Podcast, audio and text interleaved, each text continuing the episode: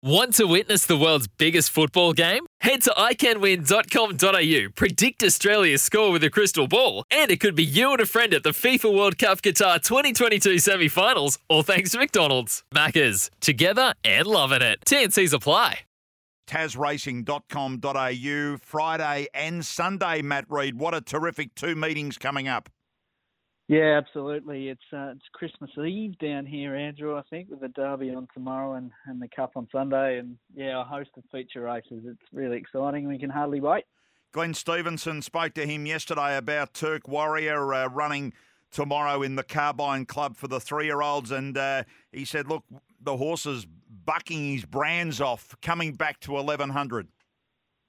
Yeah, I found him a, a really horse hard horse to line up Turk Warrior.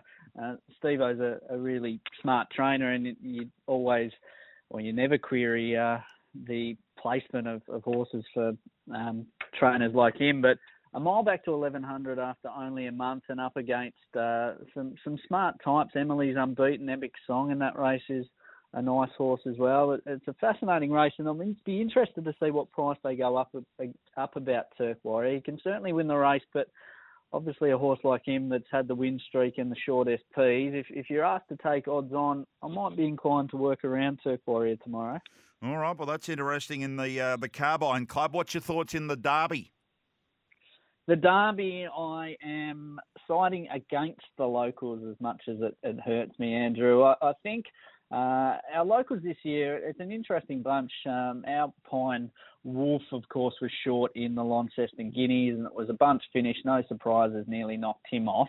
Uh, our locals have only got one win between them this year. The rest are maidens. Alpine Affair for John Black is the only horse with a victory next to his name. As a result, I'm siding towards those coming across that um, maybe have a bit more proven form on the board. I thought the nephew for Paddy Payne was pretty impressive on the weekend there. Second in that race is a winner of, of, six races, which gives you a bit of a guide that this is a probably a drop in class for the nephew from that benchmark 70 on the weekend back to what is essentially a, maiden class one with a couple of exceptions. And also like um, Dodgy One for, for Maher and Eustace. Uh, we all know about Explosive Jack last year. I think the stable warrant a, a stack of respect and to be honest, Andrew, I'm a little bit surprised we're seeing a, a, a solid each way price about Dodgy One. I think if you shop well, you can get around seven dollars. So they're the two I'm looking at in the Derby: the nephew and Dodgy One.